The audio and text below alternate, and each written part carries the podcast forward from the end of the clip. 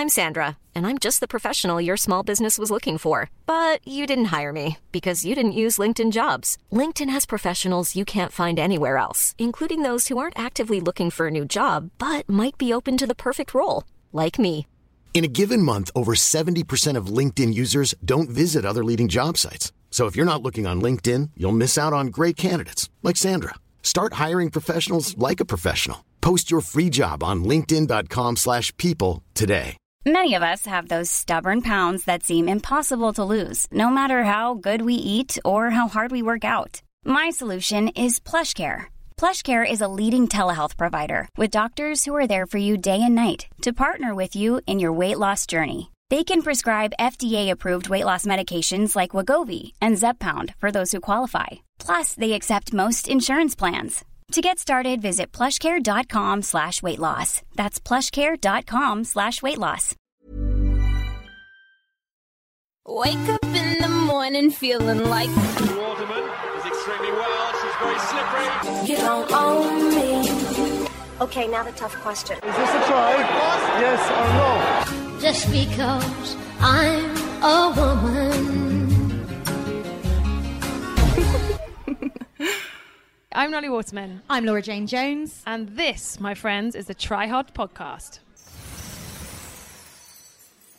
Well, we're back with some big old news, my friend. Indeed, indeed. You've been loving hammering the social media. You haven't got to 10k followers there yet, have you, on Twitter? I'm like 50 off. I know. I know. Brutal. I How well though did my um my tweet go down about the picnic in uh, the Rosebine car park? Yeah. Although I did see someone say, "Can you please not take the mick out of that good tradition?" So I'm I know, I, gonna follow from him. I clearly wasn't taking the mick out of the tradition because I actually am keen as a bean to get involved with some of the West car park picnics in a fortnight's time. It was the fact that they had a casserole. Like that's not Table a picnic chairs. dish. no, they're table chairs. They have candles. They have cutlery. They had um, china plates, yeah. knives and forks, bottles of wine, bottle of water from Waitrose. That was noted. Poshos. Um, but yeah, Not the fact that they had a brand new Range Rover and casserole. It was more the fact that they had posh Waitrose water. Well, one thing I will say is they weren't that posh because the casserole dish wasn't a Le Creuset one. It It's just a bog standard. So uh, I things to you gave them that improve on for them. Um, yeah, well, pretty busy weekend, really. Well, yeah, but um, that we haven't we haven't got we haven't actually said what our big news is, mate. No, I know, but I'm just saying it was a pretty busy weekend. Full stop. For the people making casseroles, for us working. let's be Being- honest, like that pales into significance. People have insignificance because at the end of the day, the Six Nations is an afterthought now that we've announced we're going live again in Cardiff. I know. But it is to review the Six Nations, so we do need lots of stories to keep happening so that we've got plenty to talk about. It is indeed. We will be there the week after the tournament, the championship culminates, and March 20th. March 20th, Friday night, in the walkabout in Cardiff, end of St Mary Street. Um, I tell you what, if walls could talk, I probably wouldn't have a job. Um, very much the kind of stomping ground of my late teens, early 20s. A literal stomping ground. I mean, did you. What was the what was the music back then? Um, like, very much like cheesy dance. I found a place where we Oh. can boogie. But like, I was going to go back to like Blue and uh, Oh god, no, I'm not as old as you. stuff. Yeah, but you've got to remember as well that it's like it's walkabout, so it would have been the same playlist. So it would have been things like the Baywatch theme tune, um, Strong. what, um, oh, place your hands. I mean, when I asked for the playlist, I didn't. I didn't expect like a little, little rendition of each of the songs. Any I excuse. hey well, Mickey, yeah, no. hey Mickey, Yeah. that you see, uh, Body Rockers. To be fair, it was somewhere that I ventured every now and again. Um, but it was we went to different places because it was like the student nights were on Wednesday and walkabout wasn't those. I think it was for the local girls Well, walkabout weekend. used to have a student night on a Thursday. Called Yeah, but I used- Do you remember that? But unf- no, because unfortunately I was training, so I went. Oh, yeah. I'd go over the bridge, pay my four pound sixty to get back. I Actually, got a little bit of grief from Ed Jackson tonight because I said that looking forward to coming over to do the live pod because now I don't have to pay for the toll. He said I was being a bit stingy. I won't say exactly what the tweet said because there was a swear word. But oh, Ed, you're better um, that. I know. Anyway, um, did you have a tag? Event. Oh, I wish. Um, mainly because I wanted to jump the queues, but I'm I actually am genuinely super excited, and it's brilliant that Guinness have got behind it, providing a pint of Guinness for everybody that attends and gets their early bird ticket. It's three quid. Three pounds? I know that is less than the cost of a pint, and you get a pint. So and then it goes up to five. So anyone that's interested, get your tickets, get involved, get over. The last one was actually really good fun, way more fun than I thought it would be because I spend too much time with LJ. But there were so many people in the room and we had some great guests, which we are going to be announcing, aren't yeah, we? Yeah, we're going to announce them over the next few weeks. Um, there'll obviously be prizes and um, a little bit of try hard stash that we'll be bringing out on the night. We're very excited. Um, but yeah, anyway. it's going to be it's going to be an epic. I can't wait. Anyway, enough about all of our waffling. Um, well, I wanted to know where you were last week because I rang you every day, Saturday, Sunday, Monday, and got pied off. Where were you? Berlin, mate. What were you doing there? um, so I was at the Laureus Awards, which oh, hobnobbing were you? My, anyone that's seen my Instagram will, or my Twitter will probably question, just like me, why I was there because it was the most glitzy glamour event. Um, honest to God, when you find yourself being asked to stand up in a room if you're a world champion by Hugh Grant, who was hosting the event. Oh wow! Um, you sat next to the Springbok um, rugby team, but you also see the likes of Lewis Hamilton. Um, oh, who else? Jessica Ennis Hill. We had Shelly-Ann Fraser-Pryce. Tony Hawk was there. Mate. I mean, yeah, Tony. I mean, honestly, um, Sky the new um, Team GB skateboarder. Oh my gosh, she's um, so cute. Yeah, so she was there. Honestly, it's it was absolutely it was the who's who um, of the sporting world, and uh, yeah, it was it was incredible. Um, and uh, yeah, I, I, don't really. I I was kind of speechless. Um, apart from the fact that.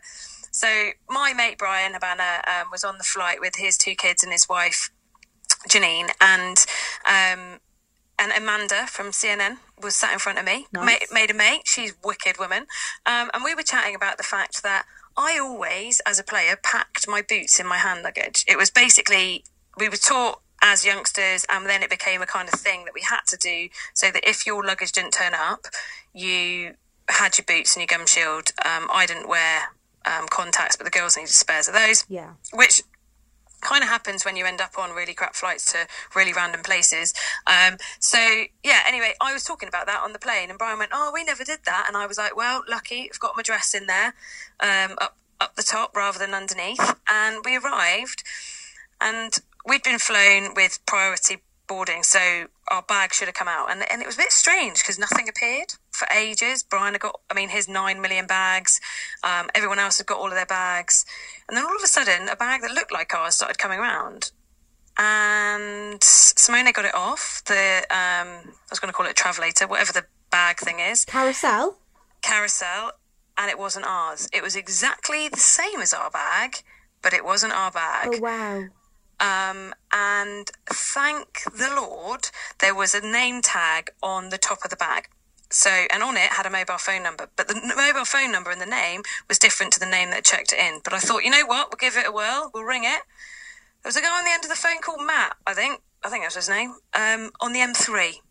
And Matt oh, on the M3 had told me that it was his sister that had borrowed the bag and she was in Berlin which I told him that I knew because I had it.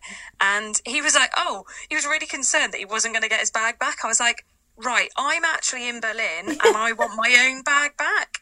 They'd picked up our bag thinking that it was theirs. I'm not being funny, but like, they warn you to make sure that it's your bag.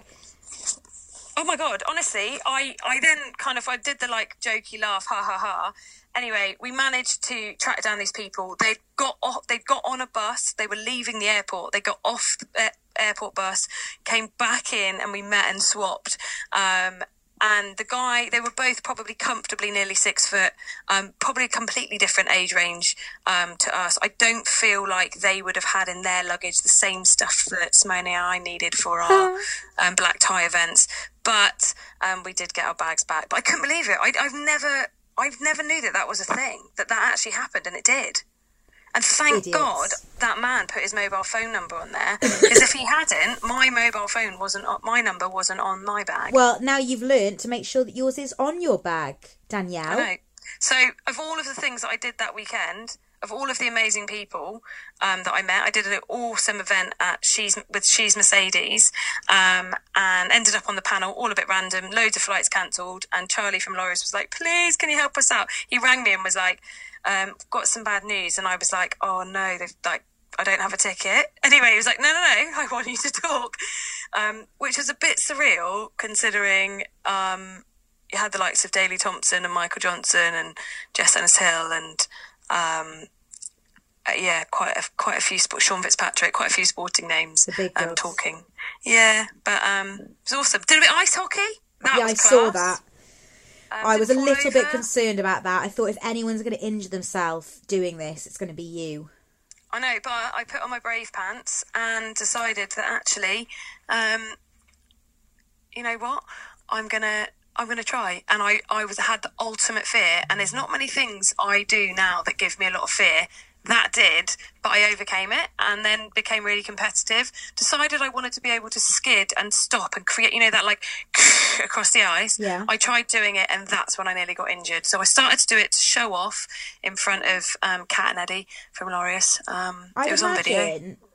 I'd imagine that um, a lot of people who do that in ice hockey have probably trained for a few years before attempting to do those slide stops. Yeah, but it, I, I just thought it was really cool, so I thought, well, I'll give it a go. I obviously didn't realise that you nearly snap your MCL doing it. So Um, I, Anyway. I um, I've got something to tell you. I'm not sure how impressed you're going to be with this. Well, So I today I've done a bit of a, a nolly, and I've gone and been a guest on another podcast. I've been on the um, you absolute two timer. mate. That's not the bit you're not going to be happy about. Um, I so I was on the Tuesday Club podcast, which is with Kyle Rees, who is an actor. He's in Outlander on Amazon, and Sean Holley, obviously the uh, Housewives' favourite, former Ospreys coach, um, now TV pundit. And one of the things that we discussed was the list. Oh no, no, no, no! Yeah. So Why? Why are you showing off in front of friends that that's that? Well, I wasn't showing off, but I tweeted about it on Valentine's Day, and then I didn't put it out And there. who were the two? Yeah, who were the two people that said don't do it? Uh, don't remember. Two of your closest friend, myself, and Lowry. And like, and so what? Like, you know, well, you've made your bed you might now, be mate. standing between me and happiness by not letting me share the list. So No, I'm not. I, I happiness for everyone else, heartbreak for you. But Okay. anyway, should we talk about some rugby? yeah, we spoke about lots of other things. Um, but to be honest, there's a few games. Well, one of them was cancelled because of a bit of coronavirus. Wow, And do you know what? Didn't I realise. That's quite serious. Well, it's Five very people have died serious, now. and I wonder what impact that's going to have on, um, like the rest of the Italy games because their game next weekend is a home game. So, oh, actually, no, it's not. But the last weekend they've got England in Rome, haven't they? So, um, that wasn't a decision the women made are somewhere by else. That wasn't a decision made by the Six Nations. It's really important to note that that was actually a decision that was made by the kind of locality that all sporting events were cancelled. So it'll be interesting to see whether they like decide they're going to move the venue and play the game in England They're gonna have instead or something. No, they, they won't play in England, but they're going to have to move it. Um, No, it's a different is- region to Rome, so Rome isn't Rome wasn't affected. Hence why the men's went ahead. Um, the women are playing outside in a different region. But I the can't tell issue you at where. the moment but is that they can't contain the virus in Italy. So, you know, well, runaway virus. Watch this space. I So heard a stat earlier Scotland- that that sixty six percent of people are going to get coronavirus. Really? Yeah, apparently, but you're only like at risk if you are if you have a compromised immune system. Oh, well, you're a mess, mate. I know. Every time I ring you, every time I hear you injured or ill, I feel like I'm over broken- the flu twisted, now. twisted. Oh, that, thank God, thank God. Anyway, yeah, all right. Um, Italy, Scotland women cancelled. Italy, Scotland men. Hmm. Wow. Uh, probably. I don't know. You know what? Stuart Hogg scored a, a wicked try. Um, Kept both hands on it. Kept yeah, it yeah, he did. tucked as tightly to his body as he could. As a as a detail before, so Gunnar um, had shanked the ball. It got moved. Um, it got shifted from Hastings to Hogg, and uh, it was Negri that he he absolutely um, blitzed. Um, but I think it's Morisi, the thirteen. Um, if you look at the detail of what Stuart Hogg does, is unbelievable. He's not looking at the. He's looking at his support players. He's got the ball in two hands. He pumps the ball. As he does that, and Morisi turns his back, he knows he's he's then got the inside shoulder of, of him to attack, and he's also too quick for Negri. So he gets through the gap. He then checks, and, and as as a full as a fullback covering across, it's all kind of it's all a bit weird. But you basically anticipate that player is running at that speed, and that is where I can hit them. And the best fullbacks can can work that out in their head without thinking about it. They just do it. But and you can see Hayward comes across, brilliant line. He's there, but there's an ever so slight step and check that um, Hogg does, and then he reaccelerates um, away, and Hayward gets absolutely done, and it like absolutely brilliant. And I think anyone that is talking about the debate of players playing in between Six Nations games, probably Stuart Hogg is a good example of he did exactly the same against Gloucester, and going back and playing for Exeter has clearly had a positive effect in terms of you know, keeping him in the game, keeping him keeping him robust. And yeah, it's a long tournament, but actually giving them the confidence to go and do that, which I think was awesome. But then I guess, you know, he went and played for Exeter, scored a try that day, played well. But if he'd got injured, then we'd never see anybody do that ever again. So No, it's obviously it's don't know. high risk, high reward. Yeah, but talking about high risk, I tell you what, Italy, I don't understand why they play so deep. In the first half, they were playing at the line, the passes were beating the edge defender, they were getting in behind. Once as soon as they get in behind, they're offloading, they're they're they're absolutely like they and and against France a couple of weeks ago, they, they just tore them apart. But they just play in the second half. They just play so deep. And if they're going to kick, um, Tommaso Allan sits so. It, he's about 15 metres from the Yeah. breakdown. Canna, as the other playmaker, isn't an option. So as a back fi- as a backfield, as a fullback, all I'm looking at continually is where are we vulnerable in our frontline defence? I need to make sure I'm covering that. What are the kickers and what are the kicking threats so that I can cover that? And it's so obvious where the ball is going. It's so obvious. That's why it's so easy to field the ball on the full. And there's no kick chase. It's like into this no man's land of making it super easy for counter attack. It's really, really odd because they do some great stuff, but then they go into this deep pull out the back, pull round, try and play. But if you are going to play deep and round the back, and Exeter are a really good example of play out the back, play out the back, and you end up thinking, God, they've gone 25 metres backwards.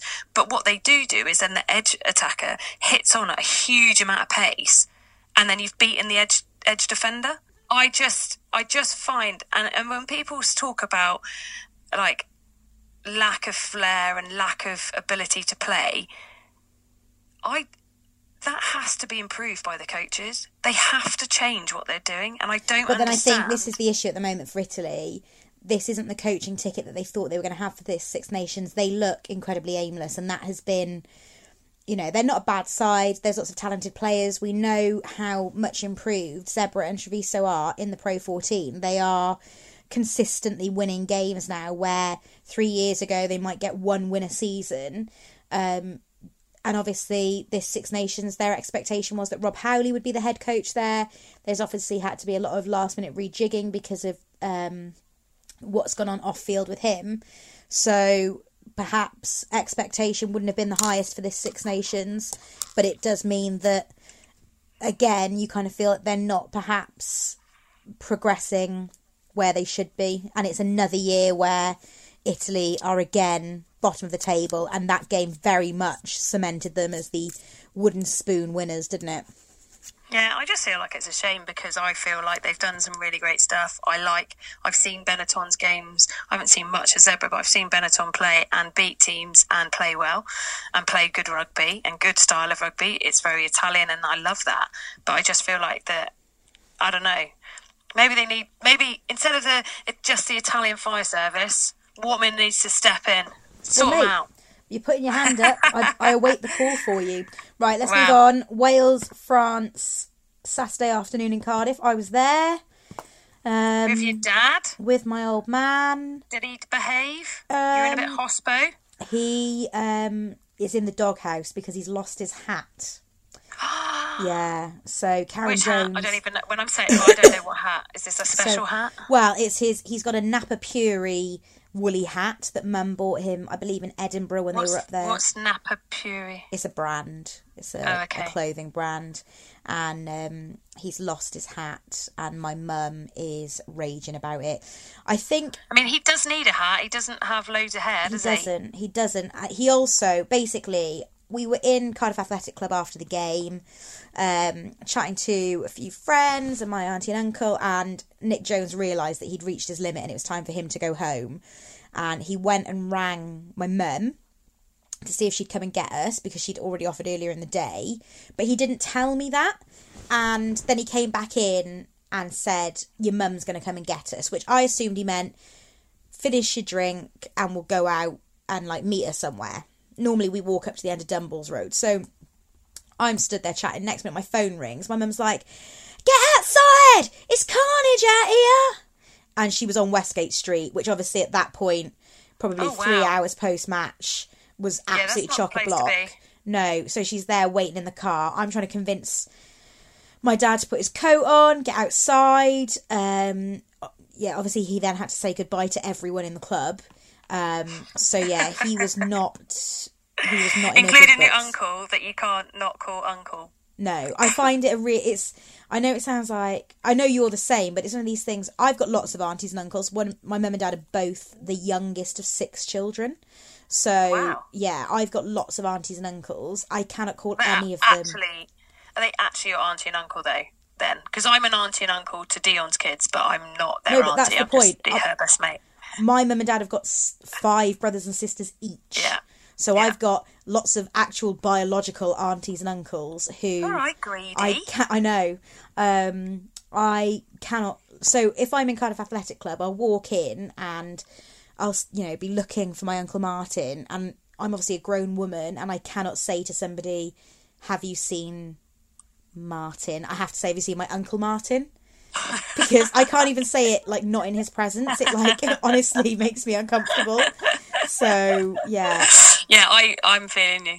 I went and stayed with my uncle and auntie in uh, over Christmas and uh, or over New Year, and I I find it really odd if um yeah no can't do it can't do it anyway um in terms of the rugby, what was the atmosphere like? Was it good? Amazing. The French are absolutely fantastic. Um, they always visit in their droves. Um, on Friday evening, I'd popped into town after work, and this big group of uh, middle aged Frenchmen were pestering the security guard in St David's 2 shopping centre. Where is Gareth Edwards? Where is Gareth Edwards? And you could see he was so confused. Um, but they basically, there's a statue of Sir Gareth in the other part of the shopping centre, uh, which is what they meant. So I sent them on their merry way to go and have their photos taken by the bronze hope, Gareth Edwards. Um, I hope you told them in French. Tout droit? I actually did. Uh, Oh, nice. I know. Um, they were very impressed. Um, so yeah, they just they're they're great fun, and there were a lot of them there. And do you know what? I obviously you don't want your team to lose, um, but I can take Wales losing to France more than I can take them losing to probably any other side because you want to see the French at the top table of international rugby again. You want, you know, France need to be in form, playing well, winning games when it comes to hosting a World Cup. We know how important it is for the hosts to be performing well, and you kind of you think that this side is certainly on the ascendancy. They're a young side who are growing. Um, Mate, I reckon French you're just fans... making excuses. Oh no, but like, the, oh wait, when it comes to the game, like that's something else. But the French fans were were like I haven't seen them for quite a few years in Cardiff, and I've been over to Paris for a few games as well, and it the French fans just looked happier, seemed happier and that was well, yeah, the cool. team are winning, mate. Yeah, they're and, winning, and, and, you know what? I think that in terms of confidence, there's obviously a lot of confidence off the field, but like the confidence of Ollivon early, like really early, five meter line to send say right Ntamack stand up, take the kick, take the three points. When a lot of people have been kicking to line and yeah. that type of stuff in that environment, early doors, him slotting that kick, I think was probably one of the differences, and also that early try. Yeah, I tell you what, I think the difference was um, Matt Carley and his officiating. um, and not being able to spot the knockdown and how deliberate it was uh, at the uh, the assistant referee. Um, but you know, I think there's loads of talk about Ntamack, and you know what, he was brilliant, and he he had this kind of air about him. They were talking about him in um, commentary about he just didn't even have a sweat um, on his brow. And yeah. I, but but actually, it's because he has a world class nine, yeah. and Dupont is just, I think, a class above like all of the nines at the moment, and a lot of other players. And for such a young player, he is he his influence of releasing pressure for his 10 and for his team is wonderful. I, yeah. I just think it's awesome.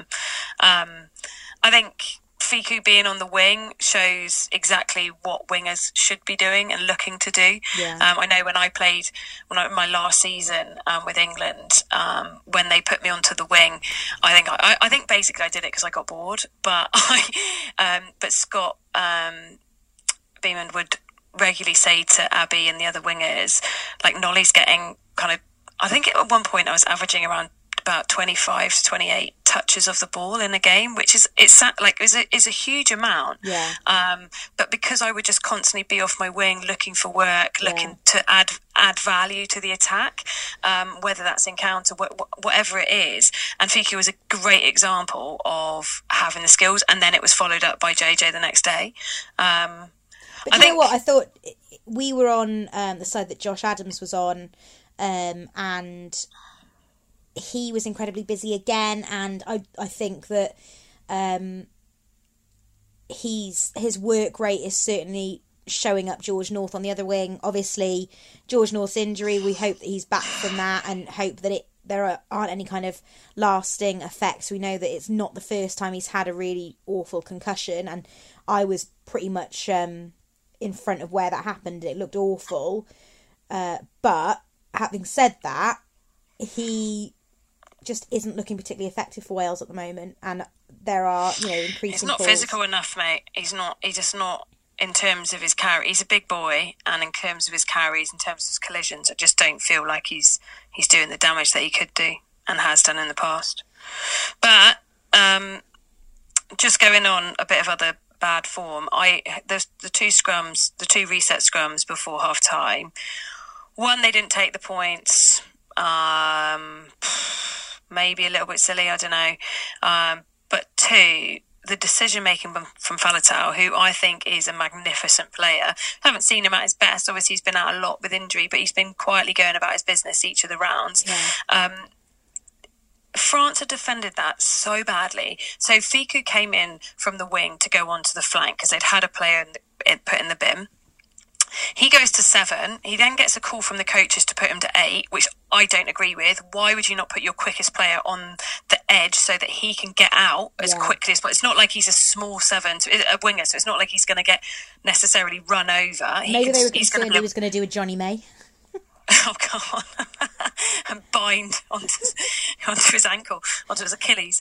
Um, yeah, and and so Vakatawa had also defended inside the post. So you had half of the pitch, half the pitch width, with um, two Welsh players, and so Gareth Davies trying to be all kind of like cute about going onto the left hand side of the scrum to keep Dupont there and then he comes turns too late, Yeah. and Faletau just picks and goes straight into Vakatawa, and then it becomes this pick and go fest, and then another scrum.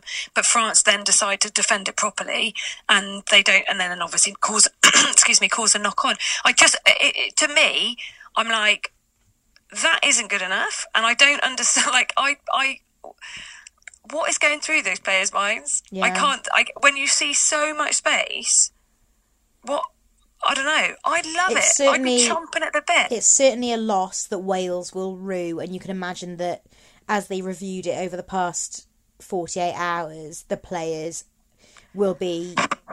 It's not that it was a game that got away from them, they absolutely threw that game away.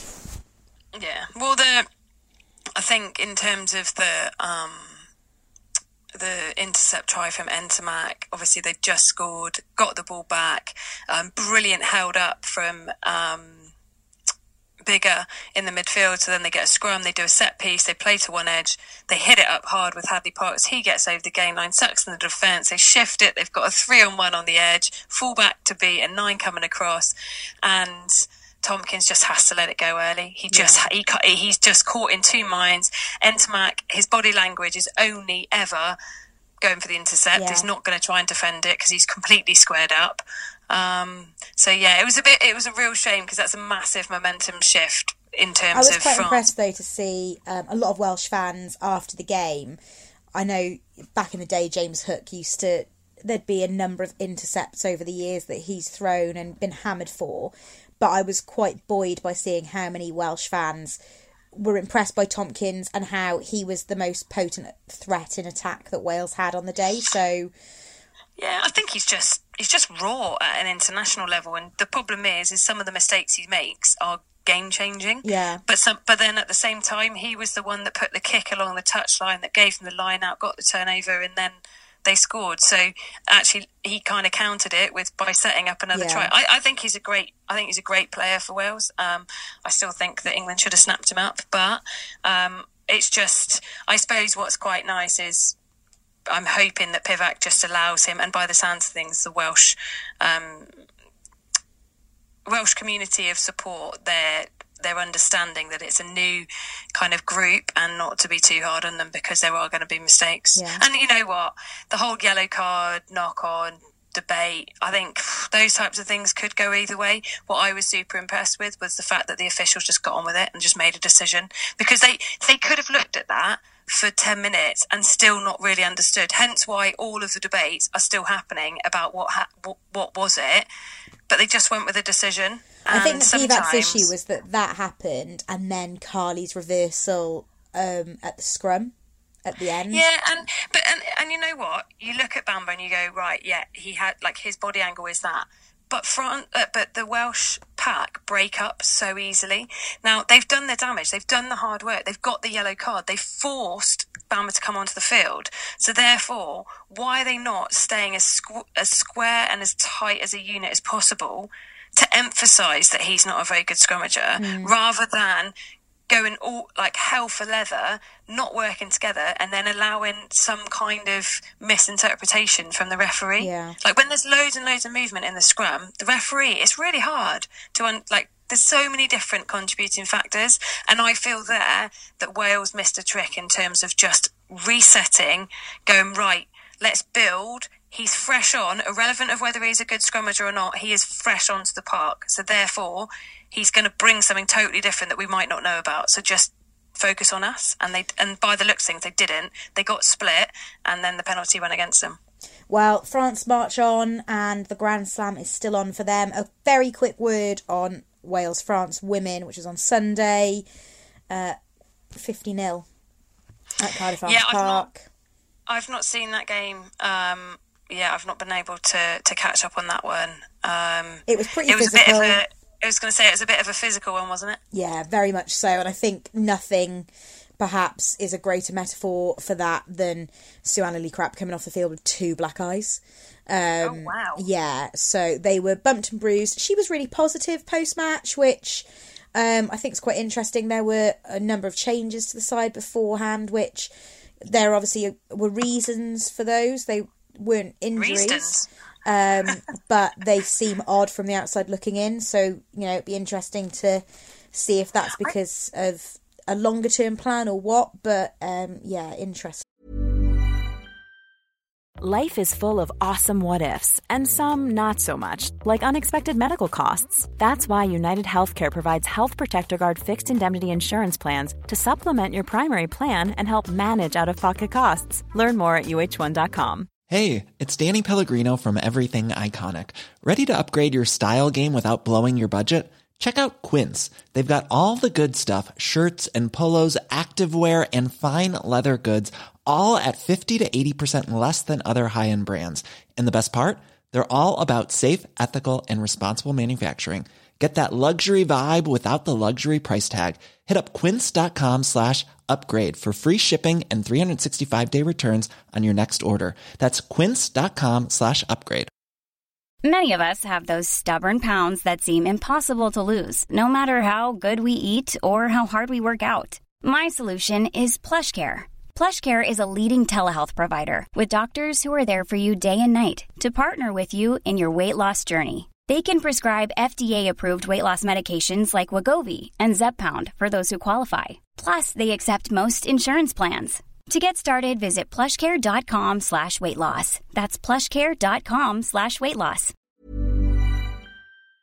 There. Um, right, Sunday we were both at Twickenham. Um, Yeah. Did you, You see? skulking in car parks, me bigging it up in the hospitality with um, Martin Corry. What a nice guy. Different Very lives tall. we lead. Great. Different lives we lead. Um, did you expect that on Sunday? Um, not really. Johnny Sexton probably had one of his worst games in a long time. Um, I I think in terms of Eddie's selection, he went he went full on with experience, didn't he? Um, uh, which I don't. I still don't really agree with. I think, yeah, it's like they've now kept the championship alive and that type of thing. But I don't know. He's had a debate with some other ex-players, and uh, it's it's interesting because is he looking at is he looking at this? You know, this is a four-year cycle that's at the beginning of, and is he missing an opportunity to see other players for the sake of the short-term gains of certain games? And well, I just yeah, but you have to look at it from a Eddie point of view. He's not at the start of a four-year cycle. His England contract only runs until the end of 2021, so he needs to win games to get his contract extended. No, but it is. Yeah, but if you think surely- about it in a basic sense, Yeah, but but then I don't know. There is there's more to it, isn't there? I, but then saying that, I think from from England's perspective, good set piece, good dominance at the breakdown. I mean, Ireland didn't even compete at some of the set, set piece, but they didn't really compete at the breakdown. Um, defensively, their line speed just completely crushed all of the um, attack from from Ireland. Um, and actually, you know, the kicking from Ireland was woeful, which we've you don't expect from Sexton or from Murray. Um, they had seventy nine percent territory in the second would half. Would you have made halfback changes earlier than he made them? Would you have given 100%. the Shepherd's crook at 100%. half time? Um, yeah, because I think it needed a change, and the, the Yeah. problem is, is the way that John Cooney plays, and I know we are a fan of him, Yeah. but he is similar to me in that how I played, in that. He's quite a sparky player, um, and actually tries quite hard and takes people on a good running like good running threat and that type of thing. And I think if you come on the come on the field and your team is losing by that much and you're kind of getting messages to say you need to turn it around it needs to change and you've only got what 20 minutes I think he got like you're going to try too hard. And I don't think he did but I just don't feel like he you could see the influence Yeah, by that point, he can't really affect the game. It's you know, you know, England, yeah. And, you know, everyone is criticising Larmour at the back. Yes, some of his positioning wasn't great, um, but also, so Ireland are always traditionally played, I'm going to go a bit noisy again because it's back three stuff and I love it. um, but they've always played with flat wingers, which means that you can keep good defensive width in the front line, but you ask a lot of your backfield coverage. yeah. Now, Larmour is still relatively new from a international scene perspective, but he's quick and he, I, I really rate him. I think he's a great fullback. However, in that area of the field, whenever I would defend in that space, you can't cover the full field, and especially in the in the split field. So breakdown in the middle. I would always run with my with my nine because from a sweeping perspective, you need the extra body there, but you want your wingers up flat to cancel out the running threat. Now, when um, I think it was George Ford's try, and he absolutely shanked it, celebrating, kicking into the. I think he drilled it into someone like into the crowd. It was hilarious. Um, there was, you know, yes, like Sexton had got back and that type of thing, but there shouldn't be that space available for Yeah. them to kick into. Um, and it, that's just, I don't know where. Looking back, I need to see where is Murray, what's happening. Um, you know, on the next try with Elliot Daly, superb dexterity to get the ball and put it down. Um, and uh, I think you know they've shoot in defence and then it's a matter of you know a, a race to the race to the ball um Stockdale has to be better he actually slows down and lets the ball bounce Yeah. you have to try and go for that ball and if you knock it back and it goes and you know unintentionally goes off the field then you know it's a five metre scrum but you've actually stopped the try Yeah. um, but he lets the ball bounce and Elliot Daly pounces on it like and wicked skill but I just feel like that backfield stuff like what is happening because that's a that's a decision making thing, not necessarily a you know. So I mean, there were some technical. I mean, Sexton kind of fumbling it to himself a few times um, was a bit embarrassing, but Is that the worst you've ever Yeah. seen Johnny Sexton play? um, no, I don't think so. But I think it was coupled with the fact that Murray didn't play well. Yeah. And you know, when people talk about the amazing Ireland, those two were unstoppable as a halfback pairing. Yeah. when they beat New Zealand. After that, they both got injured. Then they Johnny was rushed back to play in the Six Nations with a knee injury. He played, didn't play that well. Murray came back a bit. They both hardly played for their um, provinces, and then they went off to the World Cup. And people talk about, and I was with Brian O'Driscoll last week. Um, I just pick up his name, um, and you know, and, and Danny Care. And Danny talked about, well, actually, yes, he would agree with Murray and Sexton being selected, the experience, da, da, da, da, you know, allowing a platform to play off. I disagreed and said, no, John Cooney should start because it's against England. You need to do something different. But then Brian actually disagreed with me and said, no, no, no, like Murray is world class. He's won everything possible. And yeah, I get all of that. I get the level of experience being important. But at the same time, they're not performing. And I don't think John Cooney, I mean, I think he probably, I think, I think it was Shanks that was saying at the weekend, it's, um, he probably needed to start in the first game. Yeah. Um, and maybe doing it at England at Twickenham maybe would have been hard. But how do you know? Yeah. How do you know how players are going to react until you give them that opportunity and that experience? But yeah. But anyway, Bono going into uh, camp didn't. Didn't work, did it?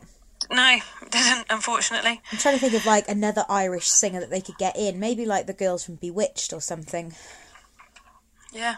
Who knows? Wow. Um, let's talk about the women. So the Red Roses were up in Donny, which they sold out about six weeks ago because there's only five thousand there.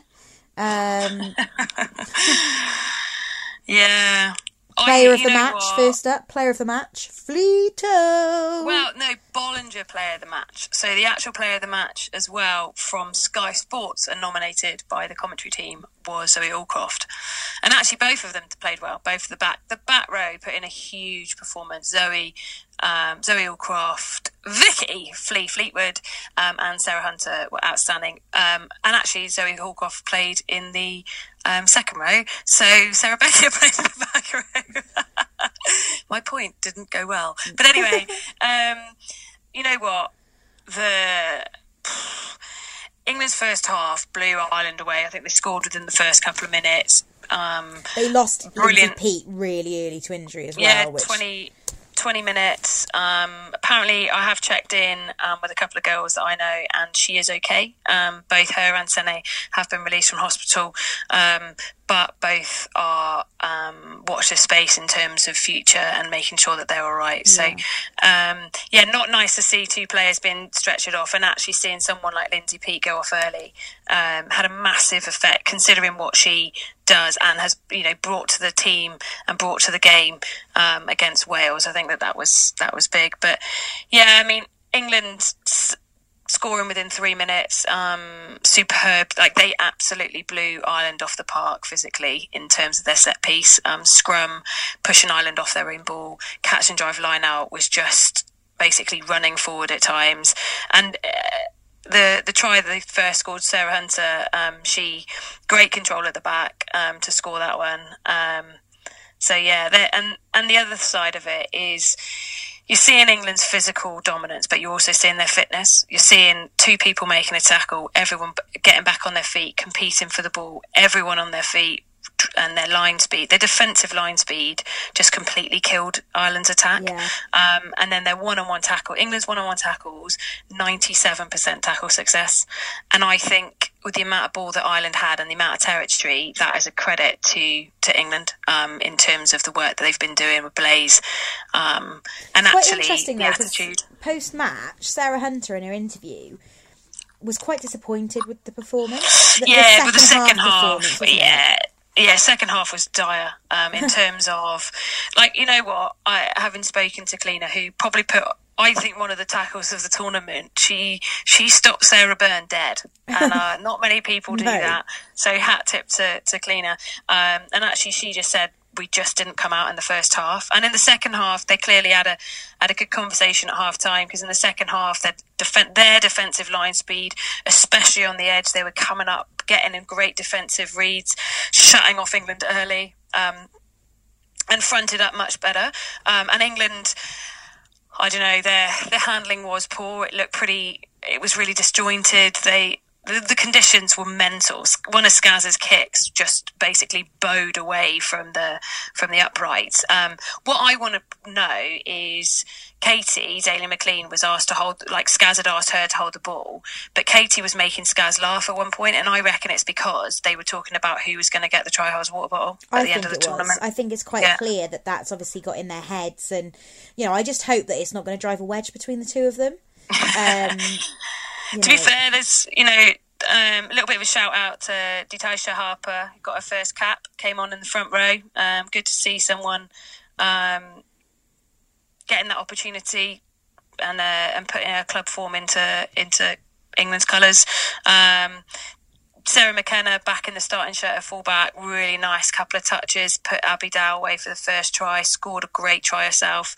Um, and Jess Breach, I think, probably got was more involved in the game than I've seen her yeah. in terms of where she's popping up. And, and that's what you want to see. You know, we talked about Gael Fickou coming off the wing, being that centre, being being okay with, you know, that's his position normally. So you'd expect that. For, for Jess, you know, she is a speedster, she is finishing for fun, but at the same time, popping up in the middle of the field adds that extra defender, uh, adds, adds that extra attacker. So, yeah, that was How good. How many tries but, has she got now? Uh, uh, she's got 53 in four caps. what did you finish um, on? Pardon? How many did you finish on?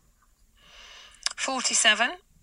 Um, I think she's actually quite close to that because she scored five in her first game and I think six in the second game. So yeah, she's not been doing too badly. Um, but yeah, I think the other the other side of it for me is that so there's a real battle at scrum half. So Leanne Riley started the game um, with Mo Hunt having having not been involved against Scotland. Um, real chirpy, lots of work in defence, organising, good passing, just got like good go forward, you know, good organisation.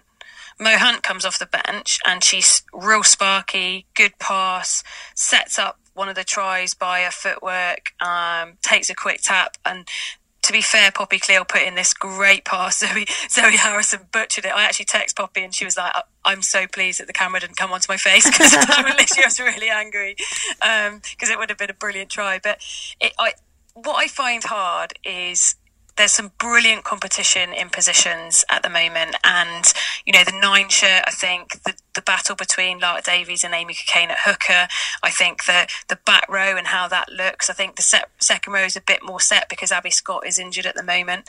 Um, you know, Amber Reed, I think, deserves a massive shout out. I think that's one of her best performances in a long time um, in terms of her carries, in terms of her work rate, her defensive shift. Um, so it's good to see her. So I'm saying this because England have they're not building. They're not crescendo. There's no crescendo to this tournament apart from Italy away, which yeah. yeah, is a good game. But you imagine those players. They're they're playing out of their skins. They're being they're getting the opportunity to you know put their head forward like just a, a nudge ahead above the other opposition uh, opposition from England to be selected, and then they don't get included because it's Wales, and then it's Italy. And I just feel like, and that's why I think the men's tournament is great because it goes on that. I know world rankings is a bit of a difficult one to discuss because there are strange ones with that, but if it was the other way round, if if the women's tournament did do something different, then you know that's exciting for players. But then I think I I the difficulty with that is that the men's tournament is always going to be more competitive we are now in a situation where the women's tournament it's not even a case of two tiers. England, France are yeah. so far. Are you going to kick us out of the tournament as well? I mean, some of the stuff. I mean, you know what? And we can talk about it. Let's talk about it now because I'm getting really annoyed about all the negative press towards the women's game. And you know what? The RFU are definitely not perfect, but they get so much slung at them for actually finally being professional, actually allowing the England players to be good. And now they're getting criticised because we're too good. We've always but I also think we've good. got this issue, something that you and I have discussed at great length over the phone in the past week. I am so bored of reading negative news stories about the Women's Six Nations. And yeah, of course, there are massive disparities between the men's and women's games, and these are things that we want to address, want to improve. Unions are working to do it, but I feel like every story I read is a negative story about the tournament. And actually, I don't think that's helping anyone. I don't think it's building anything. I think that there know, are my, things. My biggest my biggest bugbear though is, and I, 10 years ago, I worked for the RFU in the performance department. I remember my second ever meeting, um, I went in and we were talking through the calendar for the year. And at the time, there was um, senior divisional and under 18 divisional.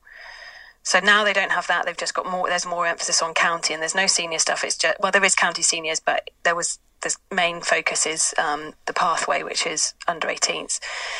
And I said, well, why why are they up in Birmingham playing when we're down in London? I said, surely there are four regions, and that's four that's that's four women's teams.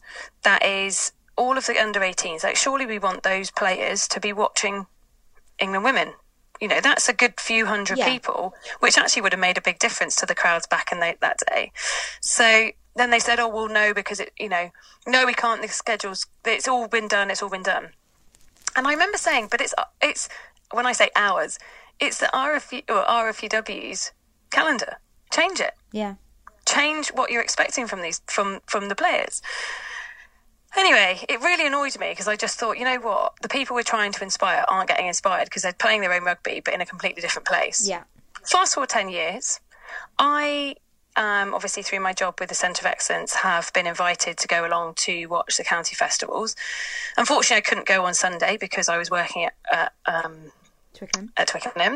Um, I couldn't obviously then go to Doncaster to support the women either um, and do anything up there. Um, but the England women kicked off at 12:45 and I thought, you know what? I hope they've been sensible. They've put early kick-off, they get all of the girls into the clubhouse or they go slightly later. All of the girls in the clubhouse, all of them around the country, every single England uh, uh under 18 county player gets the opportunity to sit with people and talk about the England women. Yeah. Listen to them, watch them, have a half-time chat whether it's a players there or um, ex player or a coach is delivering it, getting them to see and understand what is the top level of the game. No, no, they kicked off at one. Yeah. And I just feel, with all of the things that's happening, we are trying to create a legacy for young players to have the opportunity to create role models, to un, to to aspire to be certain people, and we are not allowing them to do that because we are not allowing them to watch or support the game. And I just feel like it's it's absolute madness. And you know, there are lots of things being discussed at the moment, but there seems to be no joined up thinking with lots of different components. Yeah. And I just it's these are basic things. Putting three games to kick off at the same time in week one is just like unforgivable, and it's it doesn't need to happen. So, I think everybody needs to have a little look. They need to sit down and say, right, what are the fundamentals here? What are we trying to do? And instead of the media poking and prodding holes in all sorts of different areas, let's just all kind of work together and say, right, from my area, this is where we can improve. From my area, this is where we can improve. And then actually combine it. Um, because that way we can move the game forward. And instead of having the same conversation that I had 10 years ago, it continues in another 10 years. We can actually change something. Well said. Rant over. Rant over. Let's wrap this up because we have been going for a long time. We'll Um, talk about county stuff. One of the people that also couldn't go to the England game was Kate Hallett because she coaches Berkshire um, under 18 girls, and um, she's actually against Steph Neville, who um, coaches Buckingham, both Waspies, and she. uh, It's absolutely blown my brain. She has got three perfect predictions out of nine games on Match Point. and she tops That's the mad. league. She tops the round, gets herself a water bowl, and she tops the league. Wow. Mate, you and I are top of the Legends League. We are one I and know. two in the Legends. I know, I know. Do you We've know what the bigger- there, the bigger story So all, there all about the girls this week. What on all about earth? the girls. What on earth is David Flatman predicting? I do think he might have missed a couple of the Yeah, I rounds, so I do I feel like so. he hasn't quite done all of the games. Um, but yeah, massive shout out to Kate and uh, everyone else. We're over solidly over 300 people on our league now, which is really good. yeah, it's still time Um, to get involved. Still time to go and get your You tickets. know what is good? What? You know what is good? Because Kate Hallett has won, we don't have to pay postage. I can Ah. take her her water bottle. Dreamy. Yeah, look after the pennies and all that. Well done. Right. On that note, see you next week. Bye. Hi, I'm Daniel, founder of Pretty Litter. Cats and cat owners deserve better than any old fashioned litter. That's why I teamed up with scientists and veterinarians to create Pretty Litter. Its innovative crystal formula has superior odor control and weighs up to 80% less than clay litter. Pretty Litter even monitors health by changing colors to help detect early signs of potential illness. It's the world's smartest kitty litter. Go to prettylitter.com and use code ACAST for 20% off your first order and a free cat toy. Terms and conditions apply. See site for details. Even when we're on a budget, we still deserve nice things. Quince is a place to scoop up stunning high-end goods for 50 to 80% less than similar brands. They have buttery soft cashmere sweaters starting at $50, luxurious Italian leather bags, and so much more. Plus, Quince only works with factories that use safe, ethical, and responsible manufacturing. Get the high-end goods you'll love without the high price tag with Quince. Go to quince.com slash style for free shipping and 365-day returns.